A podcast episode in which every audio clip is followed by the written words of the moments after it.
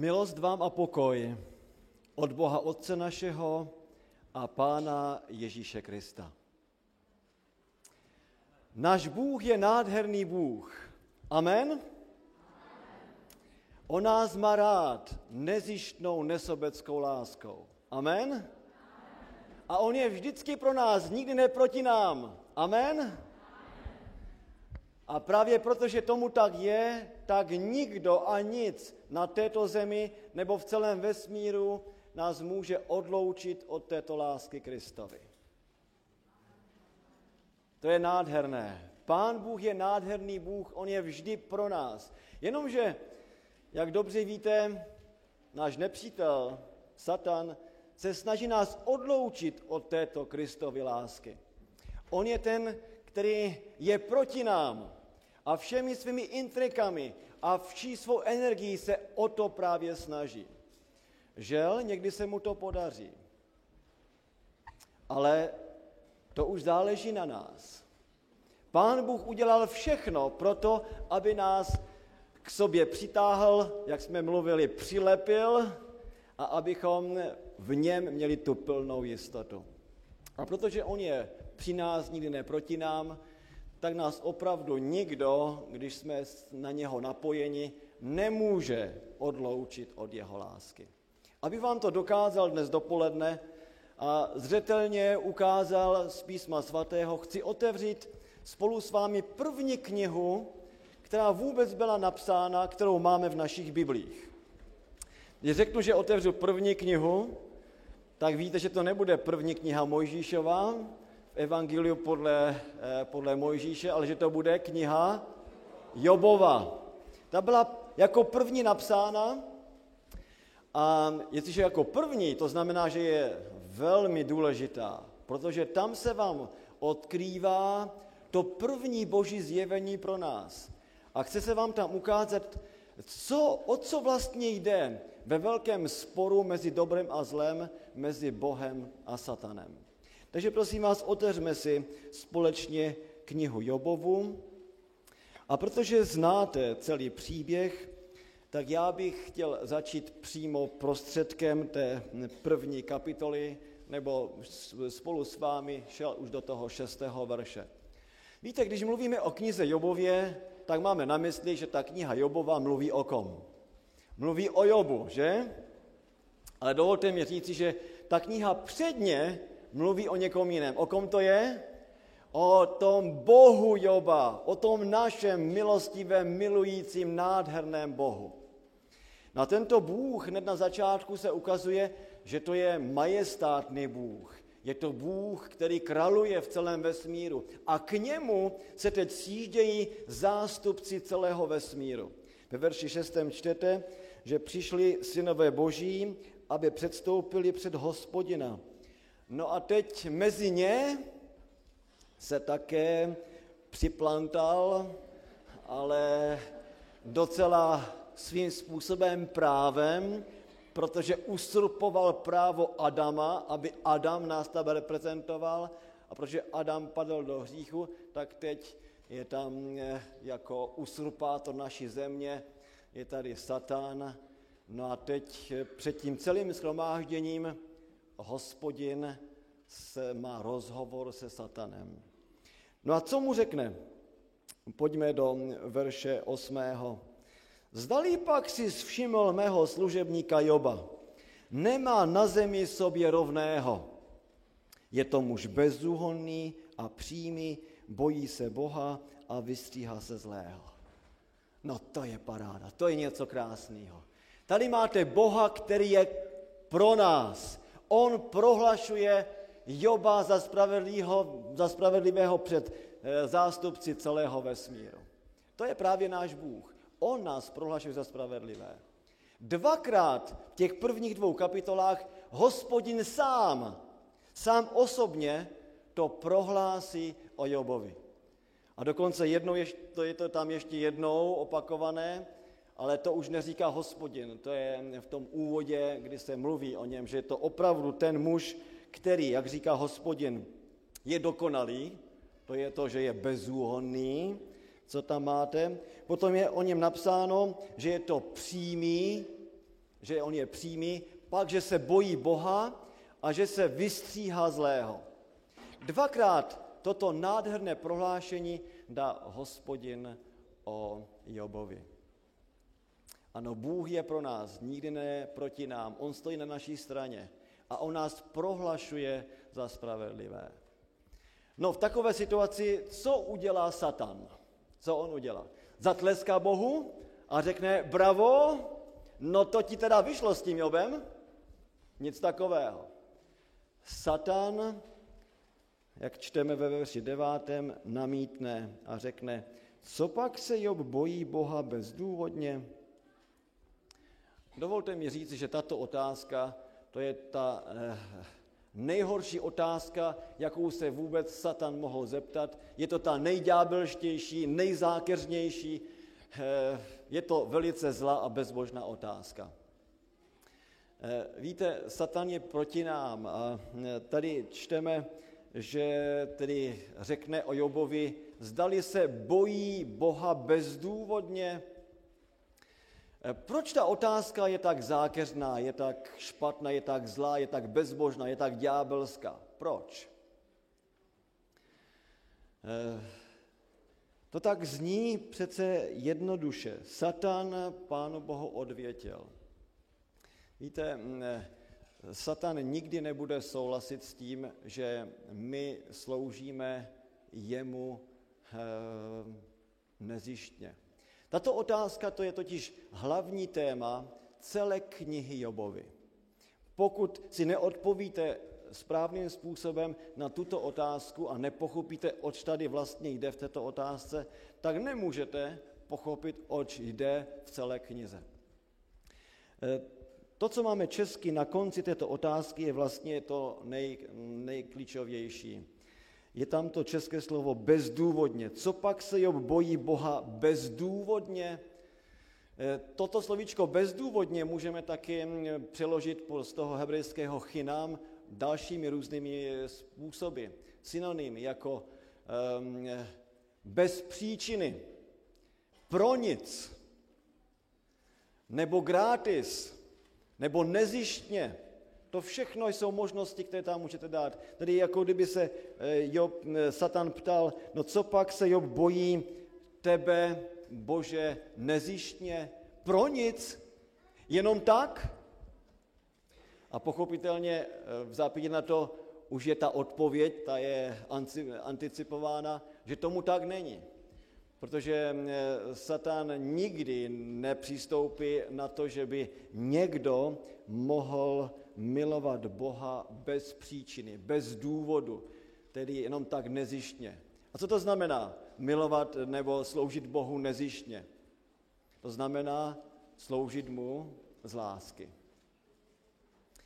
No, e, takže to máme teď to první, co zjišťujeme, že Satan je proti nám a v tom arzenálu svého bojiště on vytáhne s touto otázkou. A teď se eh, chci znovu zeptat, proč tato otázka je tak špatná, je tak ďábelská? O co tady vlastně satanovi jde? On útočí na Joba, ale ve své podstatě neútočí na Joba. Na koho on útočí? On útočí na Pána Boha, protože um, Job prohlá, Pán Bůh prohlásil o Jobovi, že on je bezúhonný, že je dokonalý, že je přímý, že se bojí Boha, že nenávidí, co je zlé. A toto chce popřít eh, zcela markantním způsobem Satan. Takže eh, přichází s touto otázkou. No a teď bych se vás chtěl zeptat, proč tato otázka je tak ďábelská, je tak špatná, je tak zlá, je tak bezbožná. Proč? Co je v životě Joba napadnuto? Je tady, Satan tedy přijde a řekne, no pane Bože, víš, ten Job, to je vrah? Ne, on eh, nezabil, takže nemůže říct, pane Bože, víš, to není pravda, co ty říkáš, on není spravedlivý, protože on je vrah. Přijde a řekne Satan, no pane Bože, se podívej do jeho života, eh, on je zloděj. Taky to nemůže říct. Nebo nemůže přijít a říct, no Job, no to je smilník. To taky nemůže říct. Nebo Job, ten, je, ten jenom pomlouvá lidi. Nic takového také nemůže říct. Tedy on nemůže teď vzít v životě Joba nějaké jeho činy, nějaké jeho skutky, aby je přednesl a předhodil Bohu a řekl, pane Bože, ty nemáš pravdu. Takže on jde daleko hlouběji, on jde do toho jádra problému a přijde s tou otázkou, no ty ho sice prohlašuješ za spravedlivého, ale co pak se Job bojí tebe bez důvodu? Co je napadnuto tedy v životě Joba? Jeho pohnotky. A dovolte mi říci, že jestliže někdo vám eh, by chtěl ublížit, to nejlepší, v uvozovkách řečeno, co může udělat, je, že napadne vaše pohnotky. To je to nejďábelštější, to je to nejhorší. Vždy znovu opakuji svým studentům, nikdy, nikdy, nikdy, vždycky to řeknu třikrát, nenapadejte pohnutky druhých lidí. Musíte je rozsuzovat, to je v pořádku. Ale nikdy bez důvodu nepodsovávejte něco. Protože jestliže to uděláte, jste na straně satana. O to on se snaží. Proč je to tak ďábelské, proč je to tak zlé, když někdo napadne naše pohnutky? Proč? Protože když jsme napadnoti, my se nemůžeme bránit. My sice můžeme říct spoustu věcí, ale ve své podstatě jsme bezmocní. Kdo teď zhodnotí, kdo má pravdu, vy anebo ten, který vás osočil? To je prostě s otazníkem. Pouze čas, a to je první veličina, a někdy je k tomu třeba spoustu času, pouze čas a potom těžkosti, problémy v životě mají možnost odkryt, vyjevit, co je vlastně v našem nitru, kdo má pravdu. Jestli ten, který vás osočil, anebo vy. Takže proto je to tak složité, tak těžké. No a v té situaci čteme ve verši desátém, že Job tady neskončil a potom pokračuje dál. Vždyť si ho ze všech stran ohradil. Rovněž jeho dům a všechno, co má. Dílu jeho rukou žehnáš a jeho stáda se na zemi rozmohla. No to je fantazie. Uvědomme si, že dokonce Satan musí uznat na základě důkazu v životě, že ten náš Bůh je fantastický Bůh, že je nádherný. On sám říká, víš, ty Bože, ty jsi ten žehnající Bůh. Ty si ohradil ho plotem, to já nad něho nemůžu, ty mu žehnáš, ehm, ty mu dáváš prosperitu, no tak jistě, když ty mu takto žehnáš, tak to se mu slouží tobě. Ale víš, kdybyste takto všechno vzal pryč, tak to byste prvé potom uviděl, jestli ti bude sloužit nebo ne. Jinými slovy řečeno, co tady Satan, o co, o co mu jde, o co usiluje? On chce jednoznačně dementovat, že by bylo možné Pánu Bohu sloužit nezištně. A říká, pane Bože, víš, jestli ti někdo slouží, tak to je jenom proto, že oni ti nalhávají něco. Oni to jsou všichni, ti, kteří ti slouží, ti, kteří jsou okolo tebe, to jsou sami pokrytci. To jsou takoví herci. A oni to umějí na tebe perfektně hrát. Oni přichází tebou, víš, já tě mám rád, já tě miluji, no a ty jsi z toho úplně vedle a tak, a tak jim dáváš své požehnání. Ale to je jenom hra. Oni ne, že by tě měli rádi. Oni ti neslouží pro tebe, že by věděli, že ty jsi dobrý. To, to ne, to vůbec není tak. Jestliže oni ti slouží, tak to je jenom proto, že ty jim dáváš. Oni ti slouží zjištně, pro něco, ne pro nic, ne zdarma, ne z lásky, ale oni ti slouží proto, že ty jim dáváš, že ty jim žehnáš. A to je to, co tam čteme velice zřetelně, že Satan se snaží namluvit, že prostě Eh, neexistuje eh, služba Bohu, která jde ze srdce. Že to je jenom všechno povrchní. Že je to jenom forma, že to je jenom hra. Ale eh, že to, to není z opravdové nezištné lásky. No jistě taková situace je velice závažná a pán Bůh to nemůže nechat jenom tak. Protože tedy osočen, že nevidí správně, že je slepý vlastně, že se nechá prostě obalamutit, že, se, že si to prostě jenom namlouvá. Oni to řeknou a on to vezme vážně, ale v podstatě ty motivy těch lidí jsou jiné. Prosím vás, z jakých pohnutek, proč vlastně sloužíme Bohu? Je to proto, že nám Pán Bůh zaslibuje, že když mu budeme sloužit, tak nám dá věčný život? Sloužíme mu pro ten věčný život? Nebo proto, že když bychom ho neměli, tak bychom byli nešťastní, tak abychom byli šťastní, proto štěstí, eh, tak se mu odevzdáme? Proč vlastně sloužíme Bohu? Pro odměnu, pro něco, že když mu sloužíme, tak můžeme pocítit, eh, že on je s námi? Proč? Proč vlastně sloužíme? Nebo sloužíme ze strachu? Sloužíme pro tu odměnu? Proč? No Satan tedy zřetelně popírá, že by bylo možné sloužit Bohu z těch čistých pohnutek, z opravdové lásky. No a e, verš jedenáctý e, to zjevuje zcela zřetelně. Jen vztáhni ruku a zasáhni všechno, co má.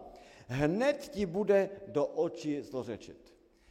Jako kdyby řekl, víš, pane Bože, když e, ty jim nebudeš dávat to svoje požehnání, když oni budou nazí, když eh, oni nebudou mít něco z toho, eh, eh, že ti slouží, tak to teprve uvidíš.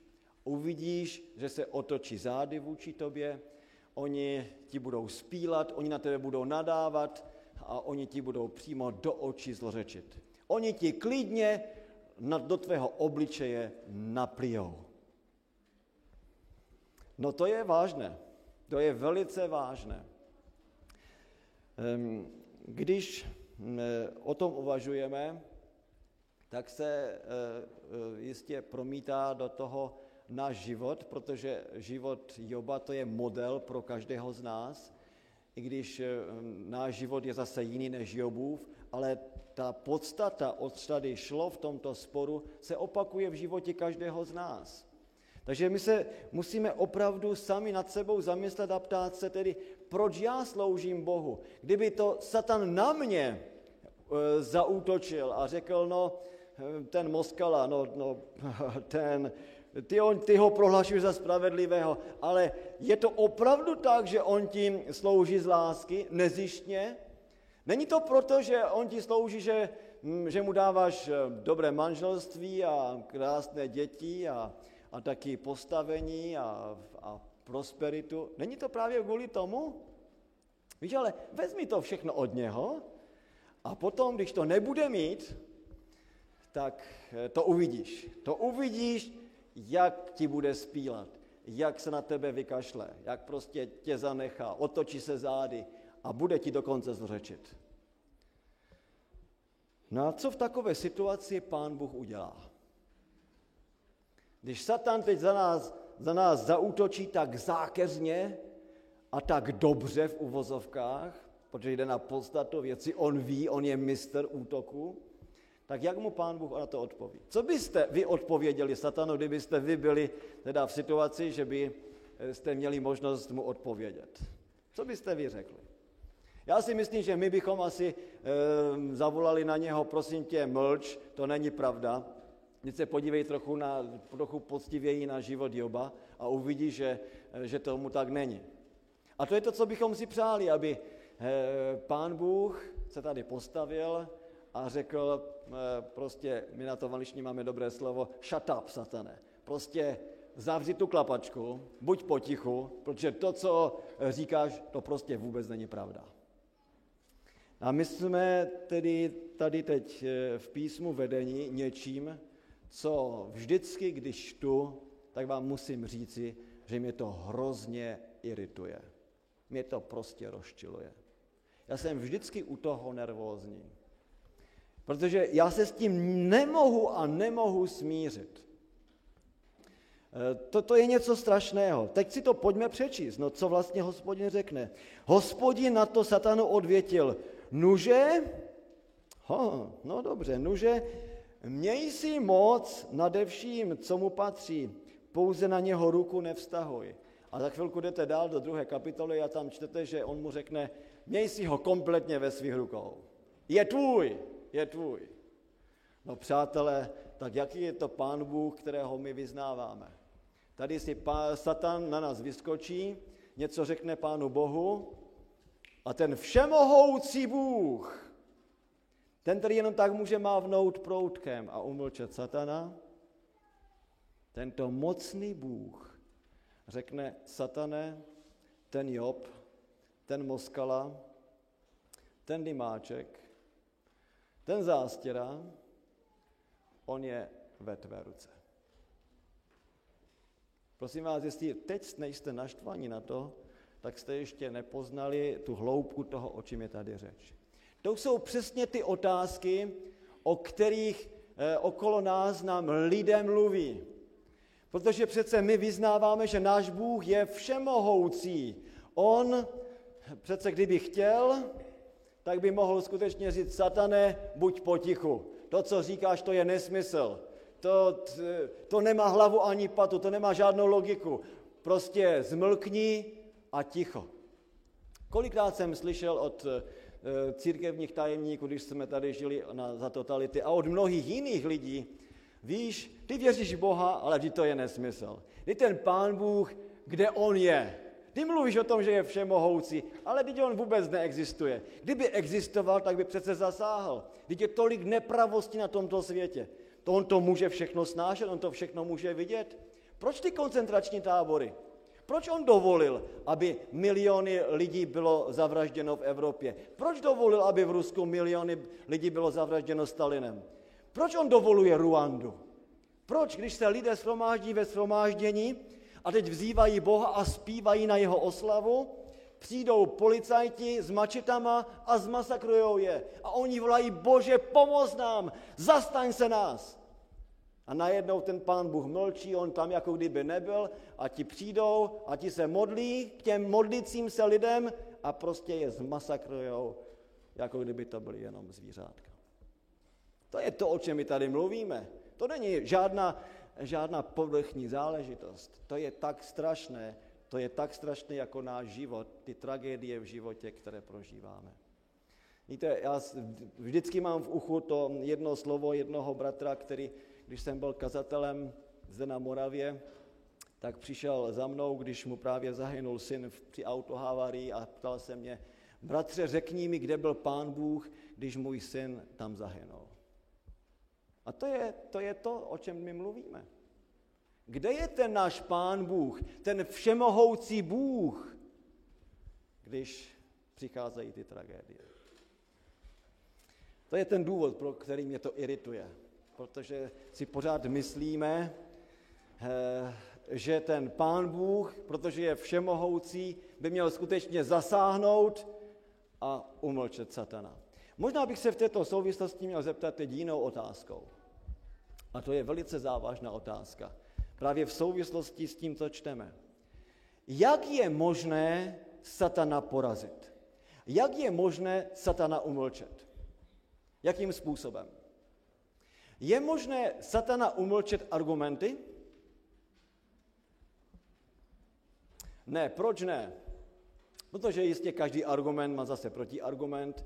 Eh, sice eh, jistě eh, pán Bůh by mohl vytáhnout proti satanovi zde určité argumenty ze života Joba a mohl by ho tlačit a zatlačit do kouta a umlčet ho, ale bylo by to to skutečné vítězství?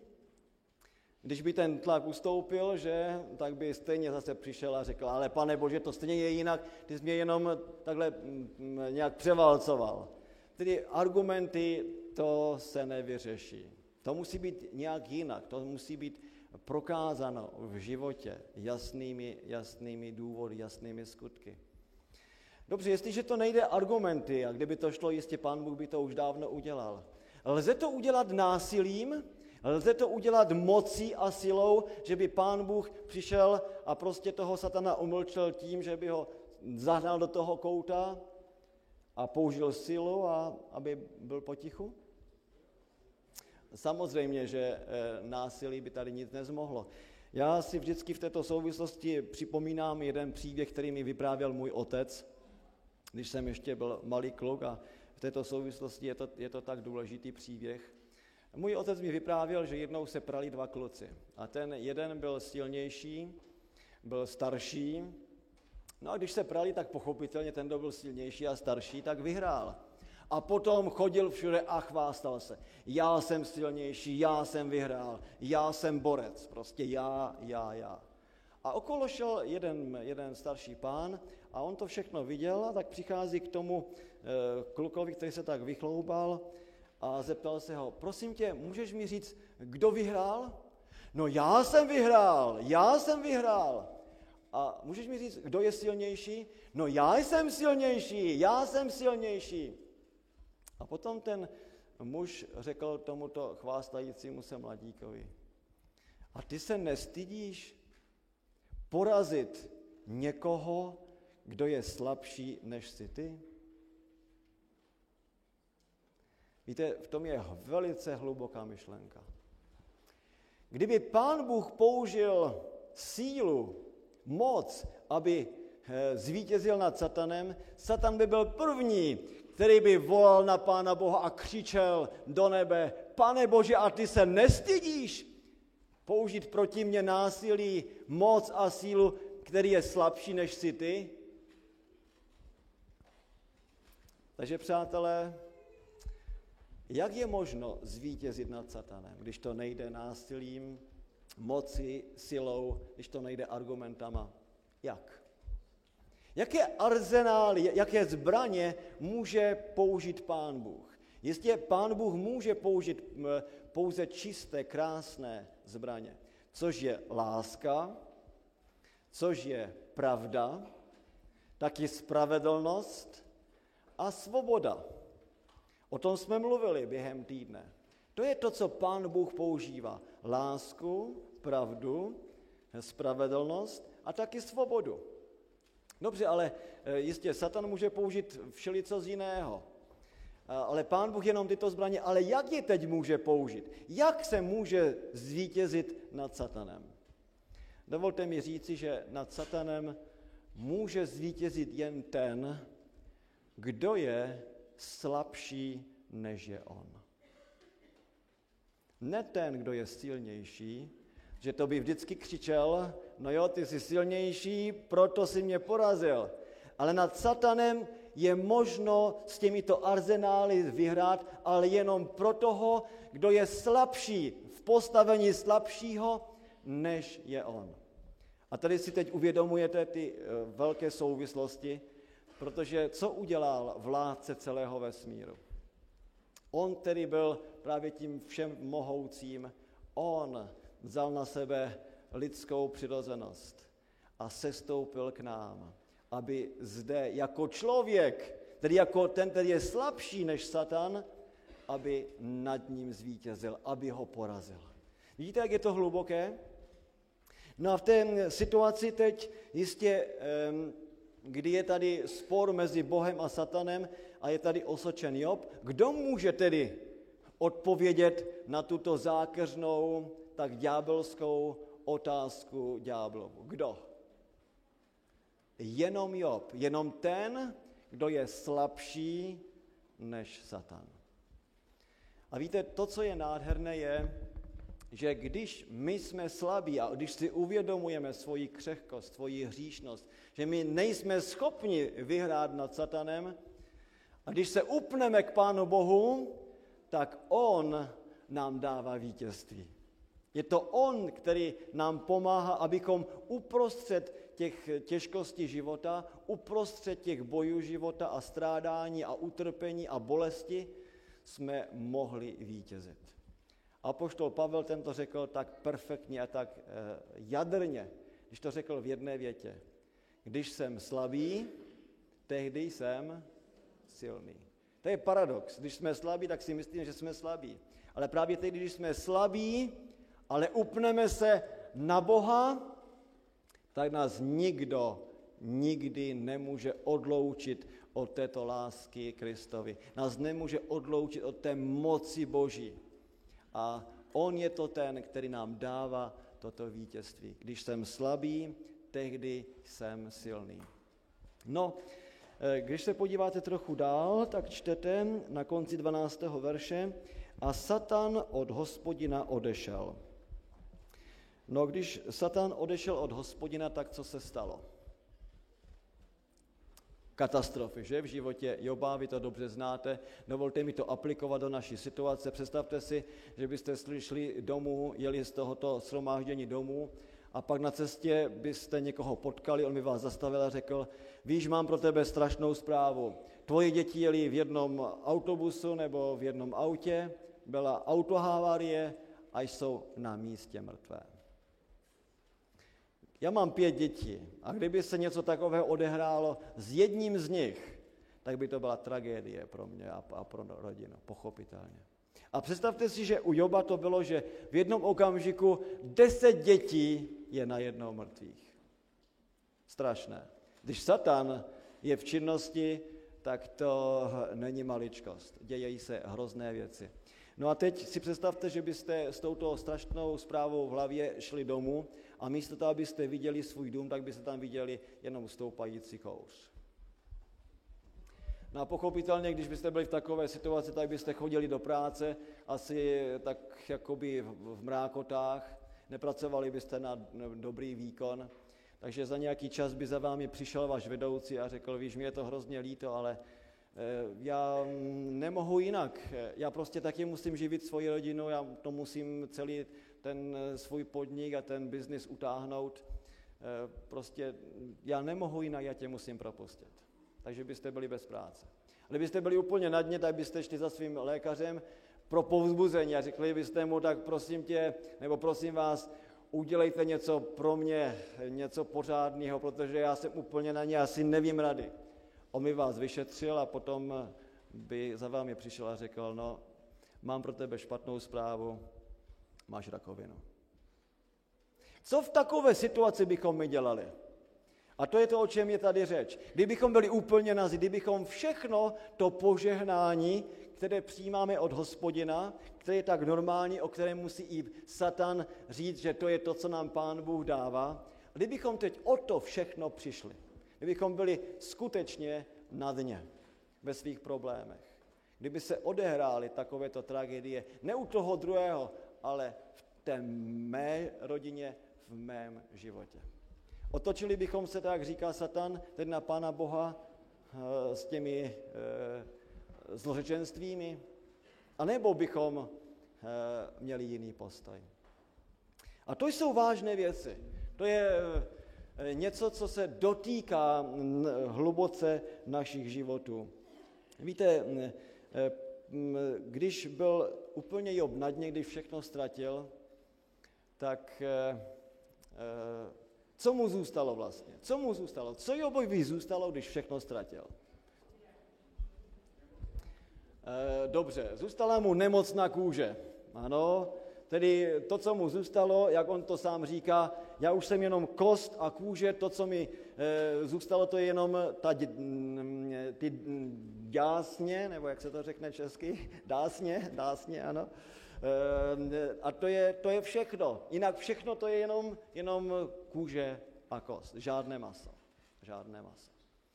Tady život mu zůstal, ano, to bychom řekli. Život mu zůstal, velice mizerný život. Tak mizerný život, že když jeho manželka, která mu taky zůstala, eh, s ním soucítí a vidí, jak je na dně, tak z lásky k němu mu řekne, víš, pro tebe by bylo daleko lepší, kdyby nežil, kdyby si byl mrtvý.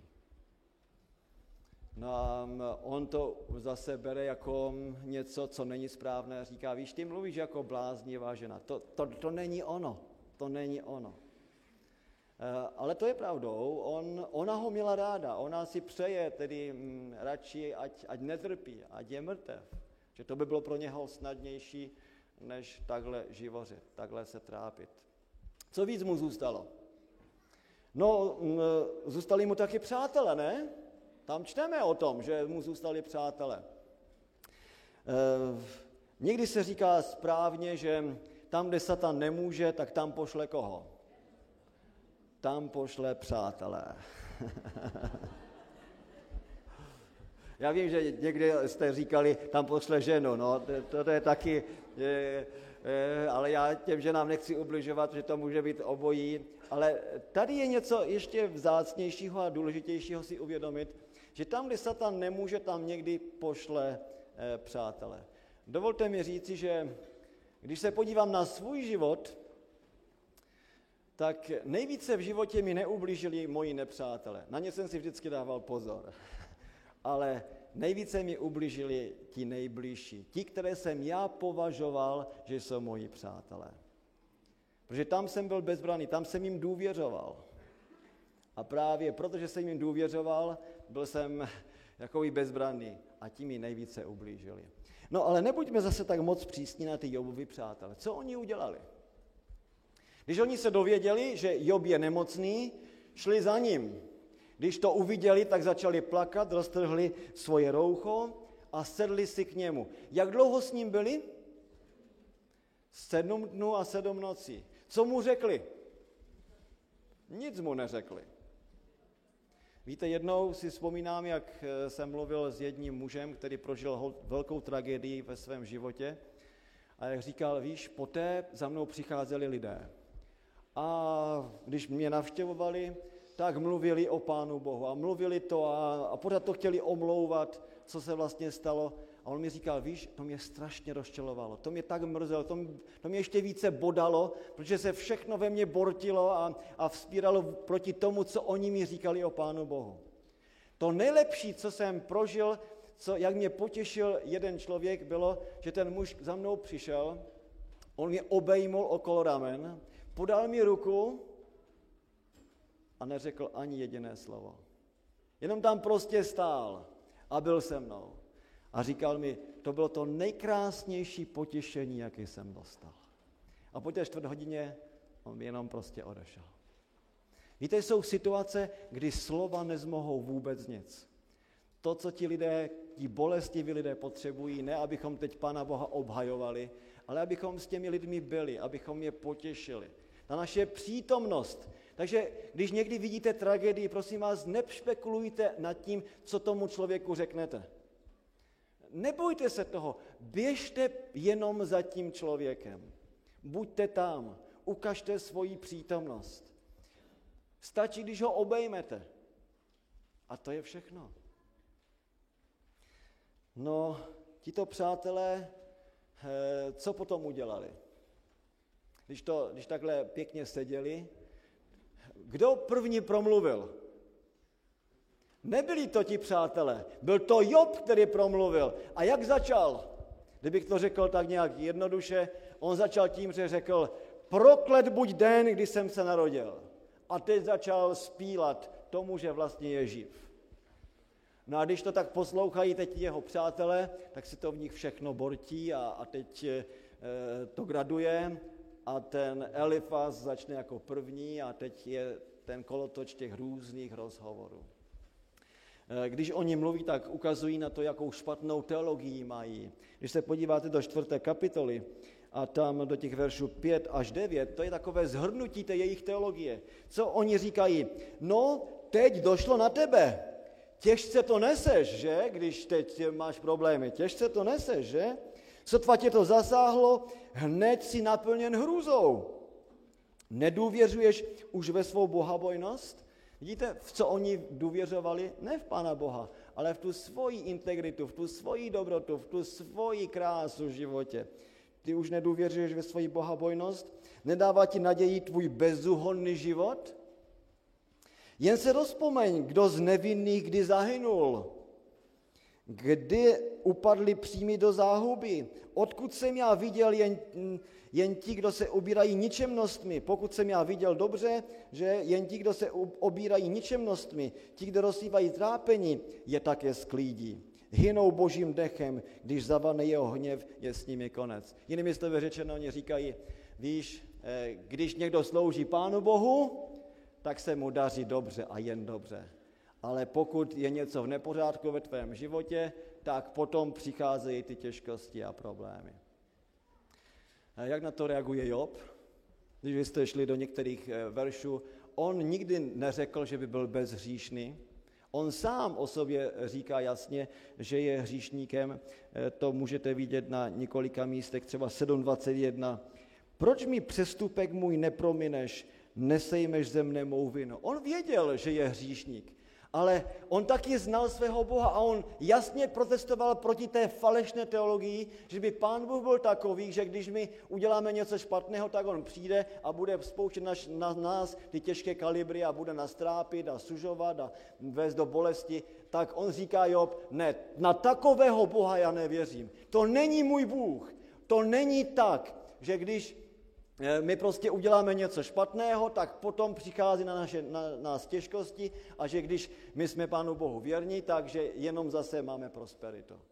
A Job se proti tomu brání. To, co taky Jobovi zůstalo, mimochodem, kromě těch eh, třech přátel, kteří byli, mm, eh, teď hrají prostě jenom roli satana, že to, co řekl satan, oni jenom po něm opakují v jiné formě, to, co mu teď zůstalo taky, to je jeho hlas. A svým hlasem teď mluví s Pánem Bohem. A to, co tam čteme, to nejsou jenom takové krásné řeči o Bohu. To jsou silná slova proti Bohu. On jako kdyby až z pěstí mluví s Bohem a říká, ty jsi jako kdyby můj nepřítel, proč to všechno děláš, zasáhni. A pán Bůh mlčí vůbec, jako kdyby tam nebyl. A to je to, co co jistě jeho iritovalo, nás irituje. A dovolte mi říci, že na konci té knihy čteme, že pán Bůh potom přišel a řekl, víš, Jobe, to, co ty jsi řekl o mně, to je pravda. A to byly těžké věci, které řekl pán Bůh. A to, co řekli ti e, tři přátelé, a to dvakrát je tam zdůrazněno, to bylo velice falešné. Ty se za ně modli. Dovolte mi říci, že někdy je to tak, že ti lidé, kteří mají těžké otázky na Pána Boha a zdá se nám, jako kdyby mluvili bezbožně k Pánu Bohu, že ti lidé mohou být blíž Pánu Bohu, než ti, kteří vždycky se snaží Pána Boha obhájit. Nikdy nelámte hůl nad těmi lidmi, kteří e, prostě mají e, ne ten krásný slovník o Pánu Bohu, Oni to mají, protože tomu nerozumí. Oni se ptají, oni chtějí vědět, ale prostě ten život je tak složitý. A proto se ptají, oni chtějí víc vědět. No a právě někdy takoví lidé jsou blíž Pánu Bohu, než ti, kteří vždycky chtějí jenom Pána Boha obhájit. No a e, ten příběh jde dál. Vy dobře víte, že e, Job e, v té situaci až eh, my nevíme přesně za jakou dobu, jestli to byly týdny nebo měsíce, eh, nebo třeba i, i léta, ale prostě za nějaký čas konečně eh, pán Bůh prolomí své mlčení a začne k němu mluvit. A na ty Jobovy otázky, jak pán Bůh odpoví? Jak mu odpoví? Víte, že to je zajímavé, že pán Bůh odpoví na Jobovy otázky zase otázkami? Pán Bůh mu teď nic nevysvětluje, protože jsou věci v životě, které můžete jenom prožít, můžete vnitřně pochopit, ale nejste schopni to vyjádřit, že to je tak hluboké tajemství. To, co pán Bůh přijde, je, že on mu řekne, a Jobe, a kde jsi ty byl, kdy já jsem stvořil celý vesmír, kdy já jsem stvořil tuto zemi. Můžeš mi vysvětlit, jaký je, jaké jsou zákonitosti u těch velkých zvířat? A teď jmenuje. Prostě otazník nad otazníkem. A v té chvíli si Job uvědomuje, no opravdu je to tak, jsou tajemství v životě, která prostě se nedají vysvětlit, logicky zmapovat a logicky dát odpověď. Takže pán Bůh nedává logickou odpověď Jobovi a řekne mu, víš, to, co se ve tvém životě odehrává, to je proto a proto. Protože eh, to se nedá. Ale přesto, že to Job prožívá, tak on nakonec řekne, já jsem dříve jenom o tobě slyšel, ale teď tě dokonce vidím svým zrakem. Ale jinak řečeno, to, co on odehrává, to bylo pro nic. To bylo, to bylo jakoby zbytečné. Ve druhé kapitole, když se podíváte do verše čtvrtého, třetího, tak pan Bůh říká, víš, ten můj Job, to je opravdu můj věrný služebník, ve své bezúhonnosti se trvává dosud, ačkoliv si mě proti němu podnítil, abych ho mořil. A jak mořil? Bezdůvodně. Tam je znovu to slovo chynám. Bez důvodu. Ano? Některé věci v životě, jako kdybychom opravdu prožívali bez důvodu.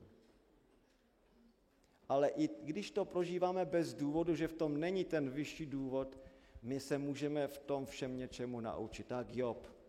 On říká, předtím jsem o tobě slyšel. Teď, teď ještě hlouběji rozumím, teď tě vidím. No a eh, když jsem eh, mluvil o tom eh, v té otázce, co Jobi zůstalo, tak co mu ještě taky zůstalo? A to už jste někteří z vás tady řekli. To, co mu zůstalo, to byla jeho důvěra v Boha. To byla víra v Boha. Dovolte mi zde říci taky ještě něco velice důležitého. Těžkosti v životě nemají schopnost stvořit naši víru, naši důvěru v Boha.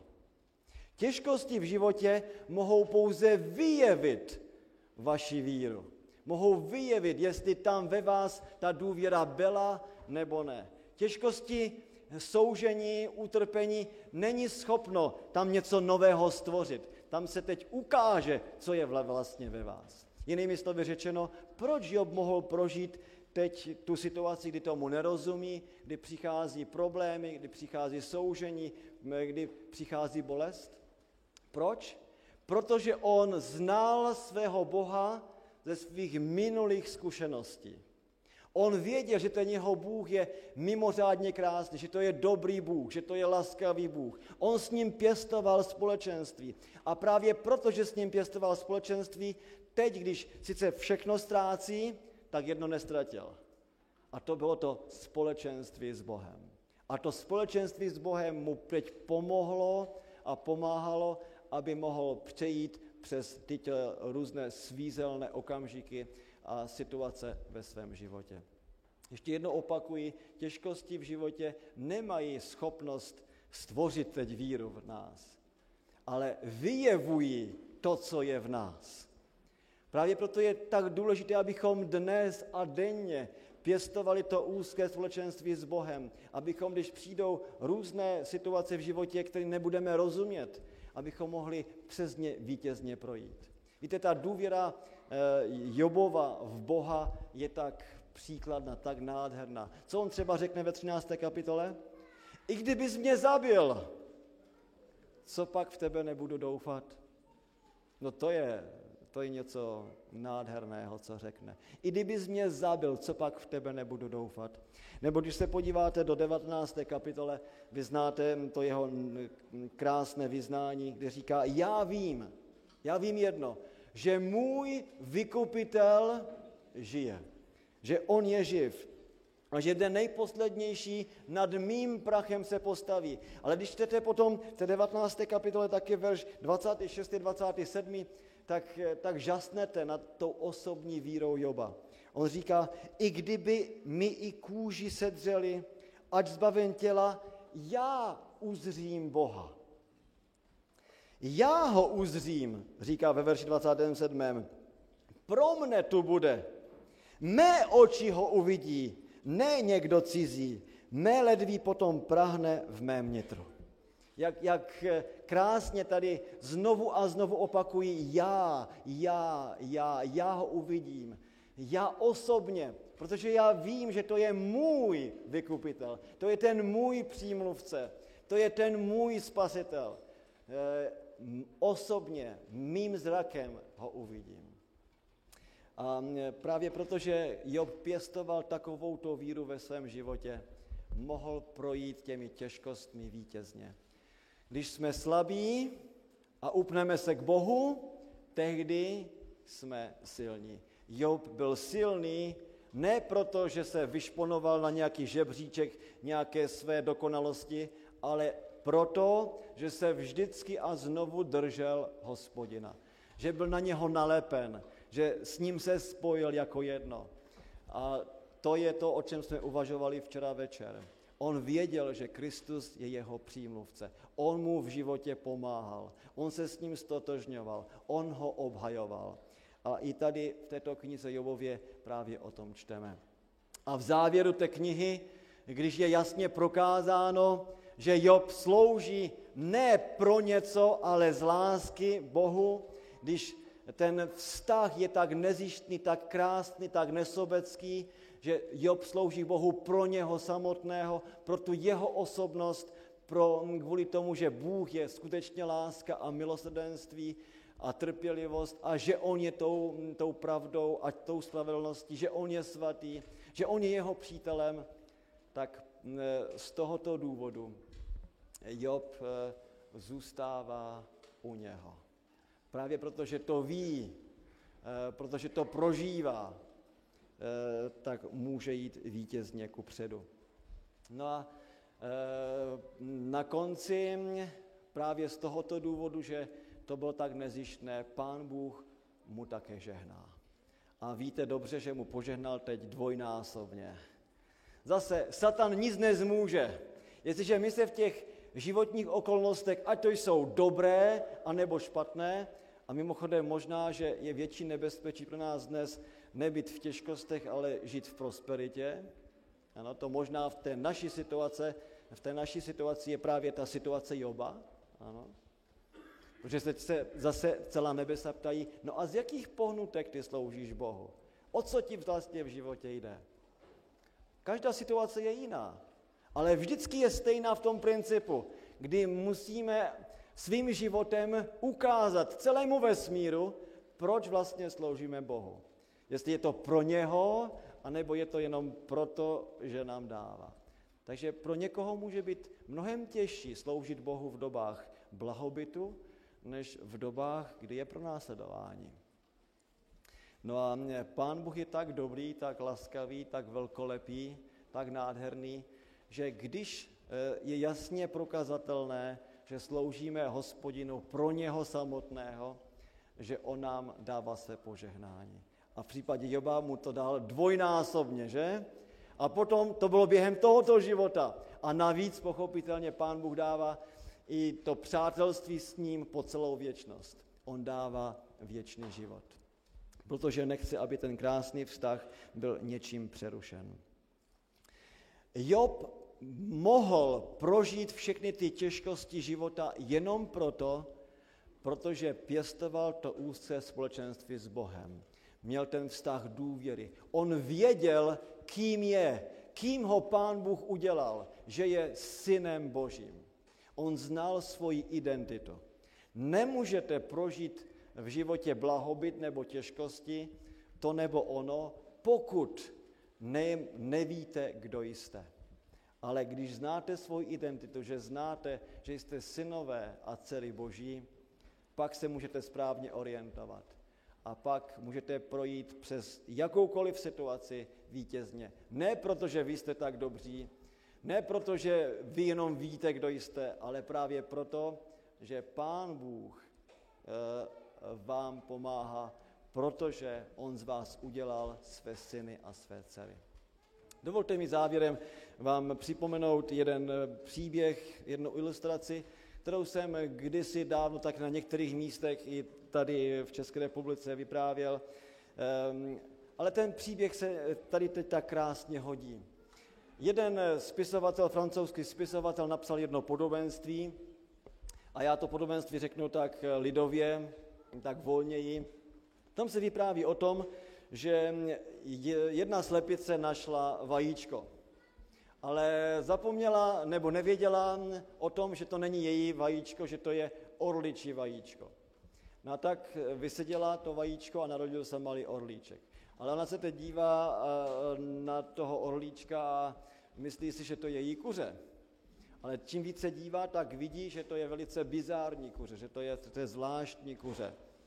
No a e, vidí, že ty jeho drápy jsou jiné, e, vidí křídla, že jsou úplně jiná, vidí ten zobák, kterého se hrozí. Prostě to, to, je, to je ošklivec, to, to, to, to není prostě e, moje krásné kuře. A tak je z toho nešťastná, protože to její kuře není schopno zobat to zrní jak ostatní a není schopno taky spát jak ostatní. No tak eh, maminka je z toho nešťastná a ten malý orlíček teď žije ve vědomí eh, toho, co mu ta maminka řekla, že on je její kuře, to je její kuřátko. A tak on roste ve vědomí, že je kuřetem. No a pochopitelně na tom dvorku, jak to líčí ten spisovatel, teď se všichni mu smějí, taky přijdou i kohouti a budou ho klovat, no a on prostě trpí. A jednoho dne si všimne, že všichni na tom dvoře se schovali, dokonce i kohouti se schovali, takže on se taky schoval a všiml si, že se všichni dívají nahoru. Tak se on tam taky nahoru podíval a tam teď viděl krásného ptáka, nádherné křídla, široká křídla. On tak krásně plachtil. A když tak krásně plachtil, jak se dívá s otevřeným zrakem, s otevřenou pusou a e, říká, maminko, mami, podívej se, tam ten pták nahoře, to je něco. Maminka říká, no tam ten pták nahoře, víš, to je orel. To je král mezi všemi, všemi ptáky. Um, mami, ale já bych taky chtěl tak, tak umět lítat, jak ten, ten orel tam nahoře. Ty? He, ty nikdy. Ty jsi jenom kuře. A k tomu ještě velice ošklivé kuře a, a velice zvláštní kuře. A ten malý orlíček eh, sklopil hlavu a říká, mami, já vím, já to vím. Já jsem jenom kuře a k tomu ještě velice podivné kuře. A ten spisovatel končil celé to podobenství jednou smutnou větou a ta věta zněla, že ten malý orlíček tam žil ještě několik let na tom dvorečku. Vždycky si myslel, že jenom kuře a také s tím vědomím zemřel. Víte, já bych si moc přál, aby to podobenství skončilo jinak. Aby někdo e, za tím malým orlíčkem přišel a řekl mu, víš, nevěř tomu, co ti namlouvají ti druzí. Nevěř tomu, že jsi kuře. Ty, ty jsi orel. A já bych si strašně přál, aby tam bylo napsáno, že ten malý orlíček uvěřil té dobré zprávě. Že on uvěřil tomu evangeliu. A že si uvědomil, ano, já jsem orel. A já bych si taky přál, aby tam pak bylo napsáno, že ten dotyčný člověk, který přišel za tím orlíčkem a řekl mu, že je orlem, že není kuřetem, že by mu taky řekl, víš, protože ty jsi teď někdo, tak můžeš taky jednat podle toho, že jsi někdo. Ty taky můžeš lítat jako orel, protože ty jsi orel, tak lítej jako orel, jednej jako orel. A bych si přál, aby tam bylo napsáno také, že ten malý orlíček tomu uvěřil znovu a řekl, ano, já jsem orel, to znamená, že jako orel teď mohu lítat. Já mohu jednat jako orel. No takže se teď o to pokoušel. Zpočátku to bylo těžké, složité, ale jednoho dne se mu to podařilo. A potom vzlétl a nádherně plachtěl. A všichni na tom dvorečku, kteří se mu předtím posmívali, teď se dívají s obdivem a říkají, no, tak on, ten je opravdu orel to je král mezi všemi ptáky. Dovolte mi říci, že vy nejste kuře, ale vy jste orel, vy jste orlové. A právě proto, že jsme synové a dcery Boží, můžeme taky nejenom znát svoji identitu, ale můžeme taky jednat podle toho, že jsme synové a dcery Boží. Celý týden jsme se učili o tom etickém jednání. A právě proto, že jsme synové a dcery Boží, tak proto můžeme taky jednat jako náš Otec nebeský. Můžeme odrážet ve svém životě jeho jednání. Můžeme být tak laskaví, jak, jak laskavý je on. Můžeme být tak soucitní, jako je on. Můžeme být tak úslušní, jako je on. Můžeme být tak nesobečtí, jako je on. A tak můžu pokračovat dál a dál. My jsme orlové. Pán Bůh z nás udělal své syny a dcery. A právě protože Job to věděl, že on je orel, že je synem božím, tak pěstoval ten vztah se svým otcem. A právě protože to věděl, že je tím synem, mohl projít přes ty různé ohromné katastrofy, tragédie ve svém životě a projít vítězně. Prosím vás, pamatujte vždy na to, že když jste slabí, tak můžete být silní. Ne proto, že se teď vyšponujete do nějakého výkonu, ale když jste slabí o sobě a upnete se na Pána Boha, tak budete silní. Satana může porazit jenom ten, kdo je slabší než on. Ale tím, že se upneme na Krista, tak budeme potom silnější, než je on. Protože naše vítězství bude to vítězství, které je nám darované v Kristu Ježíši, našem pánu. A protože e, pak prožíváme něco tak krásného ve svém životě, že On bojuje za nás, tak můžeme žít z vděčnosti, z lásky. Můžeme opravdu Pánu Bohu sloužit ne pro něco, ale pro nic. Jinými slovy řečeno, z lásky. A když nám Pan pomáhá, abychom denně pěstovali ten úzký vztah s, s ním, ten důvěřivý, ten opravdový, ten nehraný, ten bez masky, bez pokrytectví, abychom těch našich problémech života, ať to budou problémy blahobytu nebo těžkosti, jsme se uměli správně rozhodovat. Rozhodovali pro něho a nikdy proti němu. Protože náš Bůh je vždycky pro nás. A jestliže On je pro nás, ne proti nám, kdo nás může odloučit od této lásky Kristovi? Nic a nikdo na této zemi ani v celém vesmíru nás nemůže odloučit od lásky Kristovi. Amen.